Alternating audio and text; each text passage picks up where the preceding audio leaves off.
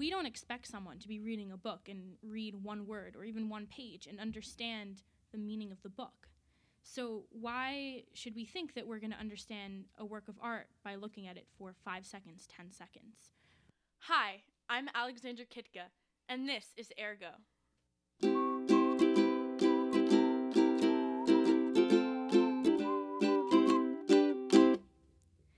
Everyone seems to have an opinion about modern art. They hate it or they love it, they get it or they don't. But why the controversy? What makes modern art different from other kinds of art? And how should we react to it? On this episode of Ergo, we join you on location at the Museum of Modern Art with Associate Curator Thomas J. Lax to answer these questions and more. Hello, Thomas. Hey there, Alex. How are you? First, I want to talk about what it is you do as a curator, uh, because I think that that is a word that's kind of thrown around and people don't quite understand what it is you do. So, as a curator here, I do several things. I work directly with artists um, to commission them to make new work. I work with artists in their galleries, uh, as well as artists and sometimes their estates if they've passed away, to bring works of art into the museum's collection. Um, and then I also work to make exhibitions. So all of the art that our visitors see on the wall was put there by somebody, and I'm one of those somebodies.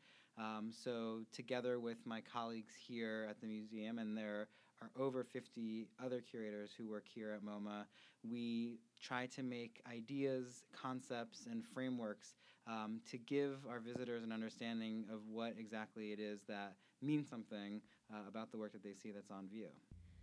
So, um, correct me if I'm wrong, but you work with the Department of Media and Performance Art. That's exactly right. Um, so, what what is that department, and why? What makes it unique from other departments at the MoMA?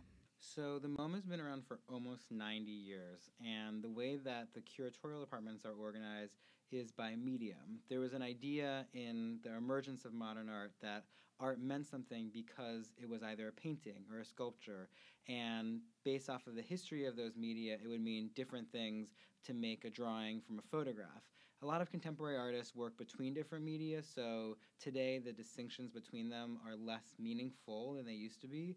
Um, but when this museum was founded almost 90 years ago, the difference between these various ways of working was incredibly important. And so when it started, it organized itself into these different departments. Our department, which is the Media and Performance Art Department, actually is the last department curatorially to be founded. It only has existed for just over 10 years, and that's because, first of all, the category of media, which is really kind of video and sound for the most part, wasn't invented until the 1960s. And similarly, even though there's a long history of performances happening, the idea of quote unquote performance art also didn't emerge until the 1960s. Um, so that's why, compared to our colleagues who are in the photography department or the drawings and prints department, we kind of arrived late to the game. Um, so what that means for us is that in a lot of ways our department is inventing its own history or it's trying to take the history that exists in different formats from different academic texts, artists' own histories of understanding these different ways of working and trying within the context of an institution to tell a narrative that links all of these different traditions together. I think it's fascinating that you talk about all the different departments and the different mediums that you can use in modern art because I think there's a tendency to lump all of it together into just modern art. Um, and in fact, at many art museums that are not specifically geared towards modern art, it is just one exhibition or one area of the museum. Um, so I want to kind of dive right into this conversation and talk about what makes something modern art. I think that it's a popular misconception um, and that people don't quite understand what makes something modern art. So there's a very direct way to answer that question and a more conceptual way to answer that question. The I'll start with the first one because it's a bit shorter. Modern art, in its most elemental form, is a way of describing art that's made at the end of the 19th century until just after World War II. So it's really um, a description of art made within a certain time period. And what happens after modern art is usually called contemporary art. So the fact that the Museum of Modern Art um, is called that in some ways is a bit of a misnomer because it really should be the Museum of Modern and Contemporary Art since the work that we show here and the work that we collect here at MoMA goes up until the present. There's work that's in our collection that was made in 2017. Um, but to go back to the kind of larger, more conceptual side of things, you have to ask yourself what happened at the end of the 19th century that caused the shifts that occurred that led to the rise of modernism, which is the category that encompasses modern art. You have, first of all, the emergence of industrialization. Um, you have factories that across the 19th century are built in places like the United Kingdom as well as Germany and effectively bring people to the cities in much bigger numbers than they used to be. Many of the people who come to cities are artists, and the work that they do inside those cities is fundamentally shifted by the fact that you have a new mass of people living in a way that they've never really lived before on that scale. In addition, you have new technologies that develop. You have film in the middle part of the or in the end part of the 19th century and photography in the middle part of the 19th century. And the fact that all of a sudden representation isn't something that only people who are specialized um, and trained within a kind of academic formation of learning how to paint are the ones who are depicting the world around them but you have people who are self-taught you have people who are taking images not for the purpose necessarily of making art but for example um, for the purpose of describing and documenting prisoners, um, which is how many of the first photographs were taken, means that the stakes of image making radically shift at that moment. And so I think because of these different historical factors that are happening at that time, the way in which artists are working similarly radically shifts. So you have the emergence of things. Um, like non-representational painting, right? You have the idea that instead of painting being something, at least in the Western tradition, that has to either be an allegory for a certain moment um, or a picture of somebody that people know, painting can now be something that's actually just about the experience of moving paint on the surface of a canvas, and so that leads to things like abstraction and the monochrome. Um, and so I think that those um, that that conjunction or that um, intimacy between the social reality shifting and how artists are responding to that um, really gives birth to this thing that we call the modern. Thank you for clearing that up um, and those particular terms. Um, I think that because it's something that we kind of lump together modern art and contemporary art, um, and also, there is the fact that those shifts that happened during the modern art period continued into contemporary art. Um, so I think for the purposes of this podcast, we probably are probably going to talk about both, um, since a lot of these characteristics carry on to this day. Is that okay with you? Definitely. Um, so I want to talk about a popular thing that people say when they're talking about modern art, um, or when they when they're looking at modern art in any museum. They say, "Well, I could do this." Um, and I know there are a lot of different responses, um, but I want to hear yours. So, what would you say to someone who says, Well, I could do this? I guess the first way I might respond is a bit cheekily, which is, But you didn't do this. Um, and I think what that it says is that it's one thing um, to make a work of art, it's another thing to have an idea for a work of art.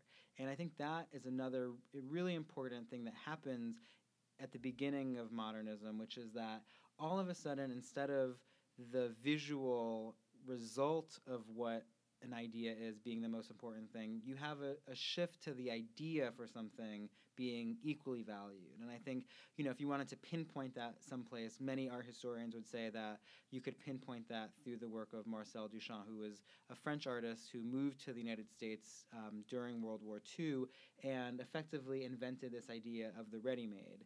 He took objects that existed off of the assembly line and then represented them in the context of a gallery. His most famous, perhaps, work is his fountain, which is uh, basically a urinal that he signed with um, a, a, name that he gave to himself, R. Mutt, and then put on its side and then presented um, or tried to present here in New York City, but was rejected from presentation. But what's important about that work is that even though any of the three of us could make it, Duchamp was the one who had the idea to make it. And so all of a sudden, you have instead of the fact of being, you know, technically skilled or having a kind of dexterity to depict the world around you, that what becomes more important is to be able to um, take an idea and manifest it in real time and space. So I think that's um, that's the you know the the longer way I would describe to somebody who says, you know, this is something that I could have done myself. It's like, sure, you could have, but this person is the one who came up with the idea to do it, and not you.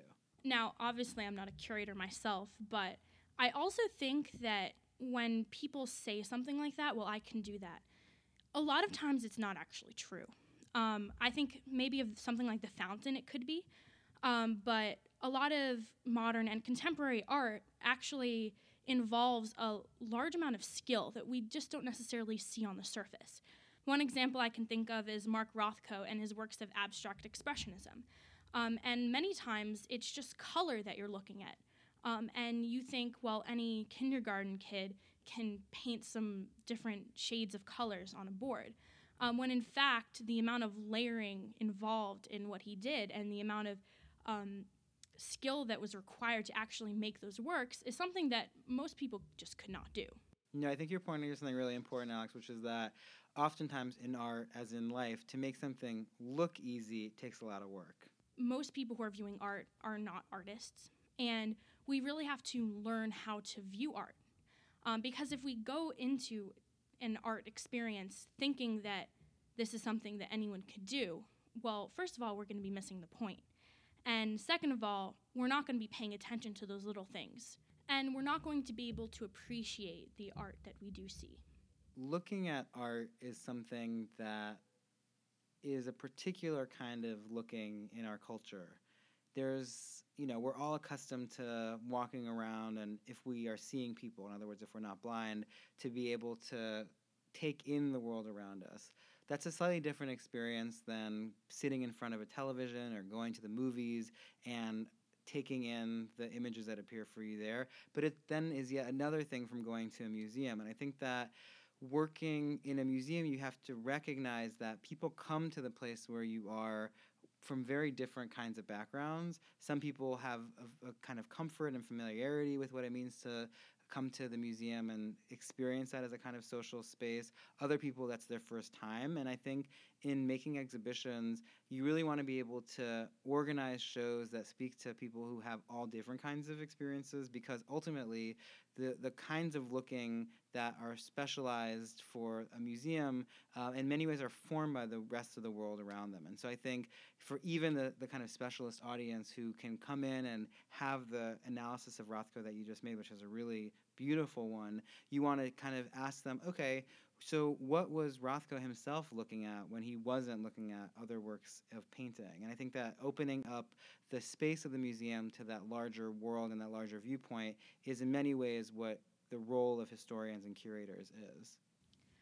So, how much uh, of the responsibility of understanding a piece of art goes to the viewer, and how much of that is dependent on the skill or the ability of the artist themselves? It's a fundamental question. I think Alex, you just like kind of named the you know one of the main questions at the end of the 20th century.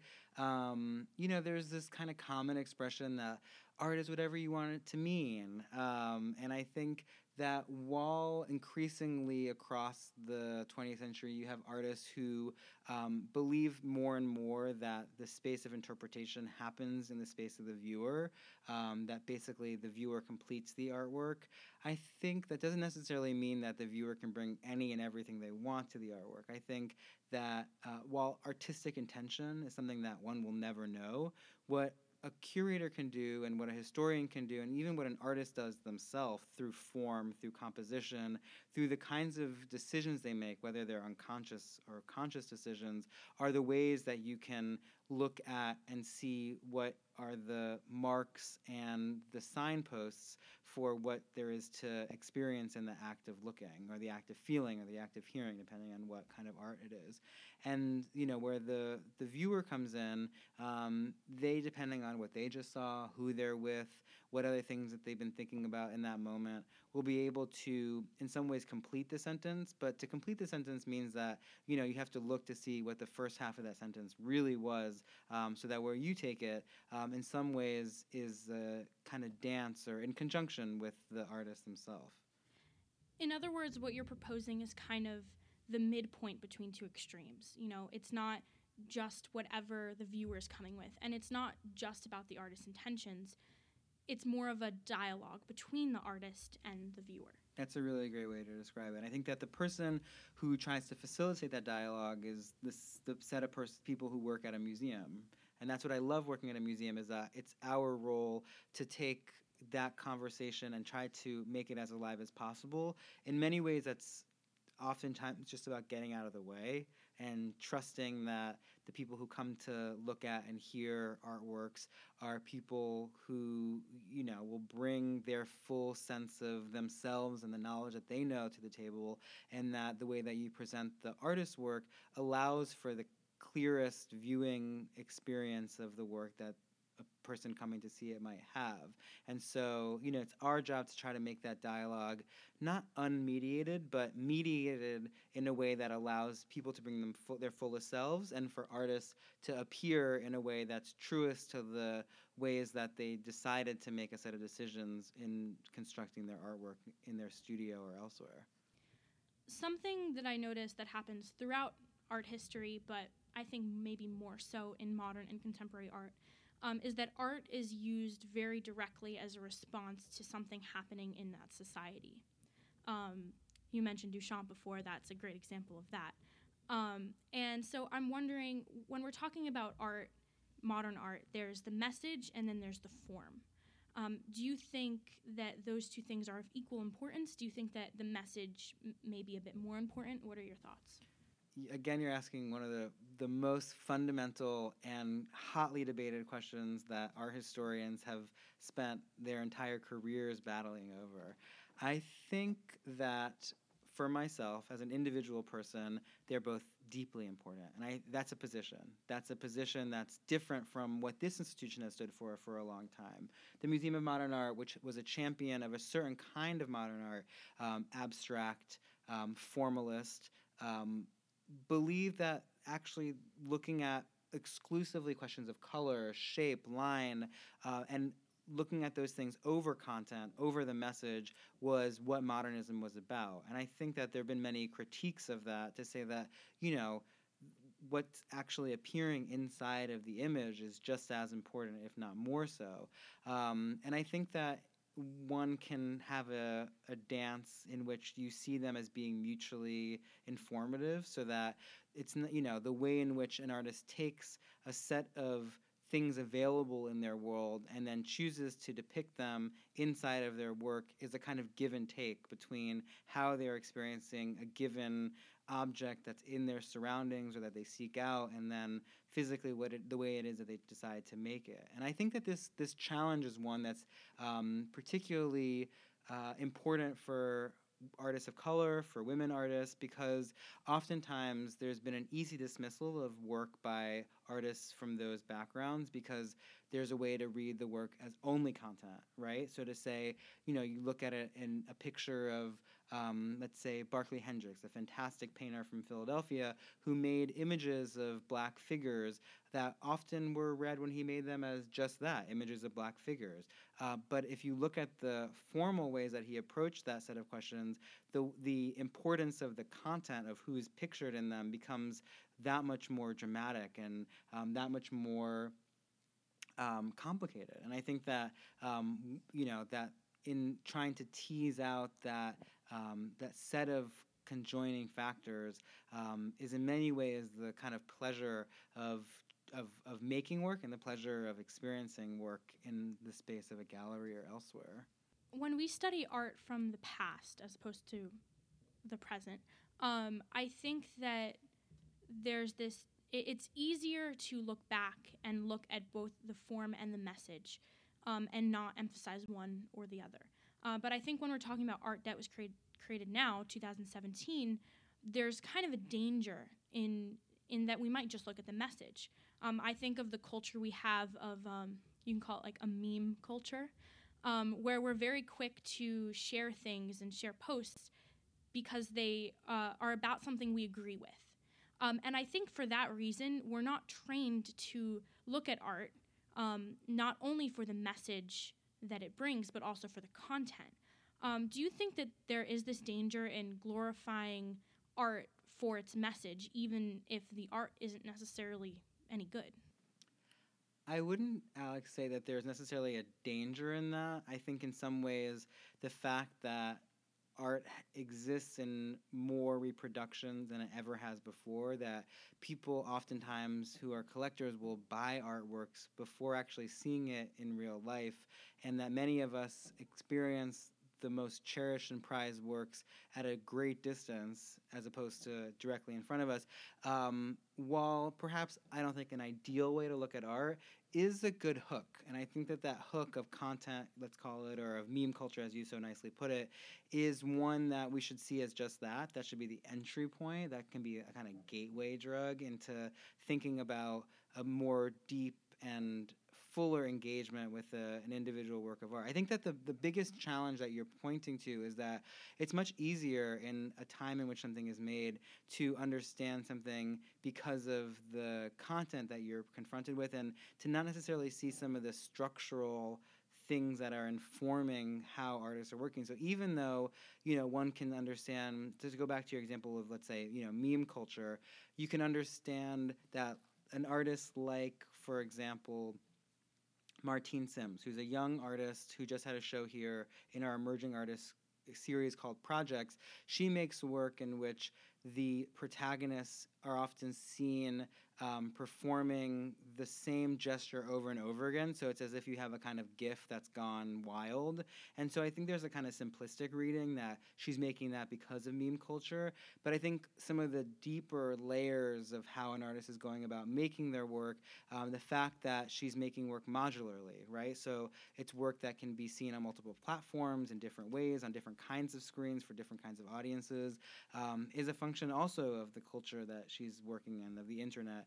And some of those things can be masked by the fact that it is so recently made and we don't have the kind of um, the distance. And I think what you know, for me, what's great about approaching that is that's what the difference between showing work in the context, let's say, of um, you know, the internet can be from the context of uh, the time of a museum, is that you in some ways have a different temporality to kind of situate work within, which isn't to say that you can't do that on the internet, because plenty of good critics are able to do that there too. Um, but in a museum, you can directly place a work by Martine Syms against a work by an artist who made, let's say, Howardena Pindell, who made her videos in the early 1980s. And you can say, oh, wow, if you look at these two things, you can compare and contrast and see before you how different these two things are from one another. Uh, and that's the particular pleasure that a place like a museum can offer. I hadn't thought about it that way um, as it being a hook. But now that you say that, I think that you're really right um, because at least when people are doing that, they're taking the time to look at it. They are giving it a chance to say, um, in, in other words. Um, the I think the other kind of perspective on that, if you take it in the other direction, um, are people who won't even think about a piece of art because when they look at it for the first time, it doesn't look skillful enough, right? Like we were talking about before, they may think, well, I, anyone could do this, and so then they don't even give it a chance. And I think in that is much more dangerous than what I had mentioned before. I, I think that I will I will completely agree with you on Alex because and I'll tell you what I think the danger is there is that oftentimes the work that reproduces well the work that exists on the context in the context of an iPad or on Instagram um, is work that might be able to sell well and ultimately allow for the kind of economic values of you know an object of art being a commodity to overvalue it compared to the set of ideas that go behind it. And i think you know that's where you have things like this idea of zombie formalism the idea that you can kind of take a recipe and uh, a set of characteristics for what looks good, quote unquote, and apply that to making abstract paintings in a way that will reproduce well in the context of the internet, but ultimately the set of ideas that are being contested in the canvas or in the work of art are um, just not that interesting. And I think that in this moment where you have so much of a kind of val- you know, value, valuation around art in the contemporary art market where you have people investing in art as a form um, not only of a commodity but also as something that can return your um, monetary investment in a work of art means that those works that are really that appear to be skillful or appear to um, just look good in the context of um, your you know the palm of your hand um, will skew the set of values that ultimately um, a, a public institution like a museum should stand for. It's also kind of arrogant in a sense you know when you look at an art for the first time and you as as someone who's not an artist assumes they know whether it's good or not before un- coming to understand it or even looking at it for more than five seconds. Um, i talked before about art as a dialogue between the viewer and the artist um, and that was something that was talked a lot about. Um, over the summer i took a course called theology and art um, and we went to see this play called Indecent. It's a Broadway show, actually. Um, and for those who don't know what it is about, um, it follows the story of these um, these people in Europe who are putting on a play in a very Jewish neighborhood, um, and the play involves a kiss between two women, um, and kind of about how that evolved and how it was received by different audiences. And when I saw the play with this class, um, something that really stuck out to me was how much theater and I guess other forms of art too are they can't be one-sided. At the end, um, the director came up and he said, you know, this audience made this performance. Um, every time it's different because the way that the audience receives things is always different, um, which is something that you don't necessarily get in more static art. Um, but it, it's very true. When you're having a conversation, you can't be arrogant or that conversation is not going to go anywhere. You really have to submit yourself to listening to what the other person is saying and being willing to hear that out, even if it's something that you may not necessarily think is right at first. I think that the format of your podcast lives up to that in a very nice way. And I think what you're, the point you're making is, is really true is that, you know, in, in many ways, what the experience of finding meaning in a work of art is is also in many ways about being okay with not finding meaning there. In other words m- many of the best artists and many of the best works of art are dealing with questions of uncertainty of ambivalence of fundamental doubt. These things that are these negative have these negative connotations but not even like negative in a kind of hyperbolic or um, in an extreme way. It's not like rage. It's you know these things that um, are are these subtle feelings, and how do you, as an artist, take those subtle feelings, which in many ways, as you know, adults structure our everyday lives, right? Like, you know, whether it's a small decision or you know, kind of larger questions um, about who you want to be in the world and how you want to organize um, your values and priorities you know they they are muddled by um, the contradictions and um, the uncertainties that riddle every aspect of who we are. And so I think what the best art does is take those things, um, take that sense of vulnerability um, and openness, the way that you described it, and find a frame for it, whether it's in a story like a play, um, whether it's in an image, you know, pictorial image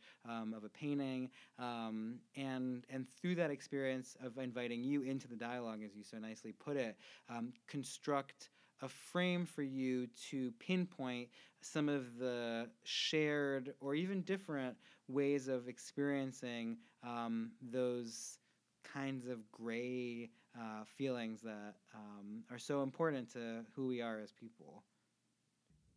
There's kind of a contradiction where people say that uh, art, you know, a, a, work of art is worth a thousand words, or an image is worth a thousand words. Uh, but we don't expect someone to be reading a book and read one word or even one page and understand the meaning of the book. So, why should we think that we're going to understand a work of art by looking at it for five seconds, 10 seconds? Um, and so, I think that, you know, it's quite arrogant, as I said again, um, when, when people take so little time to look at something and kind of dismiss it like that. Totally did you want to ask a No, go question. Alex? no, I, well, I think one of the things that I love about working at a museum that has a permanent collection is that you actually don't only get the experience of looking at things for more than five seconds or five minutes. You, and you also don't even just get the experience of going every single day to look at a work that's there in the you know let's say installed in an installation for multiple months or even years on end but you also get to track something over long periods of time, over a lifetime, over multiple lifetimes. And to me, that experience where you actually get to see an artwork change, I don't necessarily mean materially, although of course that also happens to all objects, is that, you know, they shift in their physical chemical properties. But what I'm thinking about more is that, you know, a work that was made five years ago means something different than it was in that moment. And I think you can see the way in which that dance that we were talking about earlier between form, form and content um, shifts a bit as the ways of looking at it around it have changed as well. And so, yeah, there's there's a real pleasure in um, being the custodian of something whose meaning you will never know because it will outlive you. And so I think it kind of also goes back to the kind of humility that you were describing before is that artworks in some ways have their own lives, right? That, that we are in relationship to and are constructed by um, and also attend to, but ultimately um, their, their, li- their duration, um, their livelihood, whether it's with work that is live art, performance art, or even just a painting, um, exists in this temporality that's far bigger, longer, um, more um, geological in its time frame than our lives. So, with that said, with things that change in terms of the culture and in terms of society, and the fact that most of the time when we're looking at a piece of art, um, the culture that we're in now might be different from the one that it sprang out of. Um, by by what standards do you think that um, either a a person like me or uh, someone who's not an artist, um, and then someone who maybe is an expert, um, is able to critique that piece of art? I- Is it is it possible? Can you say that something uh, that a piece of modern art is good or bad? That's another really good question that in a place like MoMA, every curator would give you a different version of what good and bad looks like. I think, you know, that's um there's some people who've tried to replace those terms of good and bad with terms like more or less intense, um, which is a way of acknowledging that taste is totally subjective, right? What we see as good and bad, our judgments that we make, are completely informed by our own personal set of viewing and experiencing senses. And so there you know the idea of something being universally good is a kind of fiction. Um, but at the same time i think that there is an importance for judgment there's an importance for critique. And so what do you do when good and bad is not good enough when even less or more intense is kind of too wishy-washy um, to really put some stakes in the ground and so I would say, you know, something that for me values a value that I will stand behind and subscribe to is can you make a case for something? Can you make an argument for something?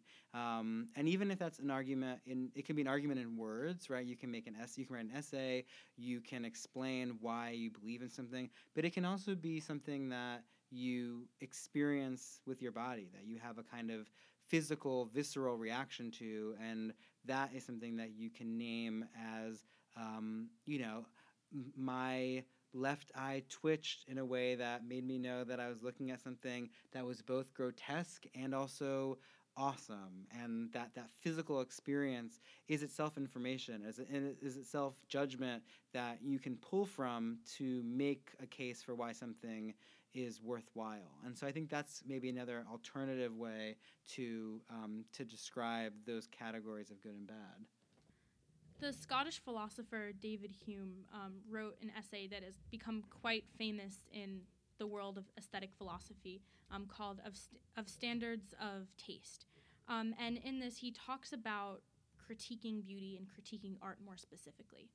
Um, and although he does say that it, it, taste is subjective in the sense that we all come from different experiences, he does talk about this ideal that if we we're able to hypothetically um, remove these, you know, experiences of our own selves and and our distractions, um, then there would be some sort of form or some sort of type of beauty that would appeal universally. It would be uniform. Um, and he uses this not to say that therefore your taste is either right or wrong, but he does it because, um, in in the sense, even though your experiences inform your art viewing, being aware of it is also something that's very helpful. Um, kind of funny example of this is um, the actor from Fantastic Beasts and Where to Find Them, and he's also in Les Mis, um, Eddie Redmayne. Um, he actually has a degree in art history from, I don't know if it's Oxford or Cambridge, but one of the two. Um, and he was on some sort of talk show talking about this. Um, and I forgot the name of the artwork that he s- wrote his thesis on. Um, but it the work is basically just a shade of blue. They invented a new color, a new shade of blue. Um, and he wrote Is his Yves Klein, perhaps? it could be. Yes, that sounds familiar. Um, and he wrote his whole thesis on this. The funny thing is that he's red blue colorblind. And so here's someone who can't even correctly see the color, which is pretty much the whole thing, um, who was able to somehow write this huge dissertation on, on its properties. Um, and so I think that in a sense, being colorblind, you're aware of that you know that there's something that is going to distract you from what it looks like.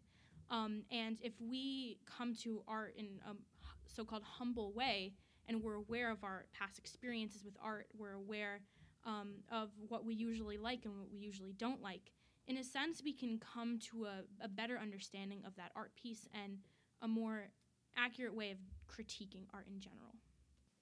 I think that the question that you're pointing to, Alex, is one that many people coming out of disability studies have made really important contributions to, which is that oftentimes the things that are presumed to be deficits or um, to be lax or to be even excessive are themselves vital, critical, key ways of knowing and um, are themselves the places from which um, I wouldn't say universal experience can be named, but places from which um, vital and imminent critiques can be argued. And so, what I mean by that is that, you know, the idea of universal beauty or even universal um, truth in what trying to resolve historical wrongs could be are are themselves short-sighted or are themselves um, projects that have a limited um, shelf life, and so that actually finding a way for multiple people to exist within multiple senses of experience is the kind of value and goal that much of what we do together can aspire to, and is actually already exists in the world around us. And I think um, in in trying to inhabit and encourage that way of being, um, one can actually find, uh, yeah, uh, the, the kinds of experiences that greatness aspires towards, that the kind of um, mess and smudge and smear and um, the generalized anarchy of feeling and looking or not looking and not being able to look um, is much of what the the kind of greatest value in the experience of art can be. Another example that comes to mind um, that goes hand in hand with what you're talking about um, is this Canadian fashion blogger, Molly Burke, who also happens to be blind. And she gets a lot of questions saying, well, you can't even see the colors, so how are you going to know whether something goes? Um, and in her response, she talks about how, how when she picks out an outfit, um, she's actually doing something that a lot of people who are sighted will never be able to do because she's paying attention to not only the colors but to the textures. And she's really seeing how things go together in a way that's not just on the surface. Um, and I actually think, now that I say that, that this kind of goes back to the formation of modern art in the first place. Because modern art really happened at a time when our history and our culture was suffocating in some way. there was total war, and um, there there were all these things that were hindering our culture from being able to see something. And so what these artists did was that they took control of what they could control, um, and they took these new mediums. Um, Duchamp took the materials that were available in a consumer time of history, um, and he created something that was a statement beyond just trying to make something quote unquote beautiful. I think Duchamp is a good person to come back to here because many of his works were themselves circular. He was interested in rotaries, he used bicycle wheels, he used these objects that themselves went around in a, a kind of ongoing and nonlinear fashion. And ultimately, history is something that, while we presume it to be something that moves progressively towards some ultimately better goal, is, at least as we've known it from Einstein's time, if not before, in other world cultures that believed in the cyclical nature of time, something that is more constructed through folds than it is through something that's a, a, a straight and never finishing point. Um, and I think that in terms of what we've been talking about today, um, to think about the past that lives with us in the present through individual artworks is a way to, to describe the modern project as something that has yet to come to an end. Um, I guess in some ways, much like this conversation. uh, good note to end on. Um, so, obviously, we've just scratched the surface of these questions that we're asking. As you said, these are questions that are being asked by curators themselves and probably will be for dozens and hundreds of years. Um, so, do you think that there are any resources you can point to um, for people who want to learn more about modern art um, and its role in society? The Museum of Modern Art is one place to start, and I'd be very happy if some of the folks who are listening out there came on free Fridays. The museum is open Fridays after 4 o'clock till 8 o'clock, and people can just come, wait online for a little bit, and be able to access all of the exhibitions and the performances that are happening here on a given Friday. There are also some amazing programs that are organized um, specifically for teenagers, and so those are all listed on the museum's website and are some of the best programs out there in the city, I think. And uh, beyond that, um, you know, I think starting with the world that's immediately around you. So, you know, um, trying to figure out the questions that animate you and um, the ways to pursue those by looking at the things in more detail that surround you in your everyday lives um, is a kind of simple but universally available way to keep this conversation going. Well, again, thank you so much for joining us today. It's been my pleasure. Thank you so much for having me, Alex. That's it for today's episode of Ergo. If you want in more information about the Museum of Modern Art, you can go to moma.org. That's M O M A dot O R G. Um, and if you're a teen and you want to know more about that, you can follow the Instagram page. You can also donate to our GoFundMe page, which will be in the description of this podcast. Remember, we're at more uh, platforms than ever before, and we also have all of our season one on YouTube as well, so you can check that out if you've missed any episodes. If you want to know more about me, you can go to my website, alexandrakytka.com. That's A L E X A N D R A K Y T K A dot C O M. Thank you.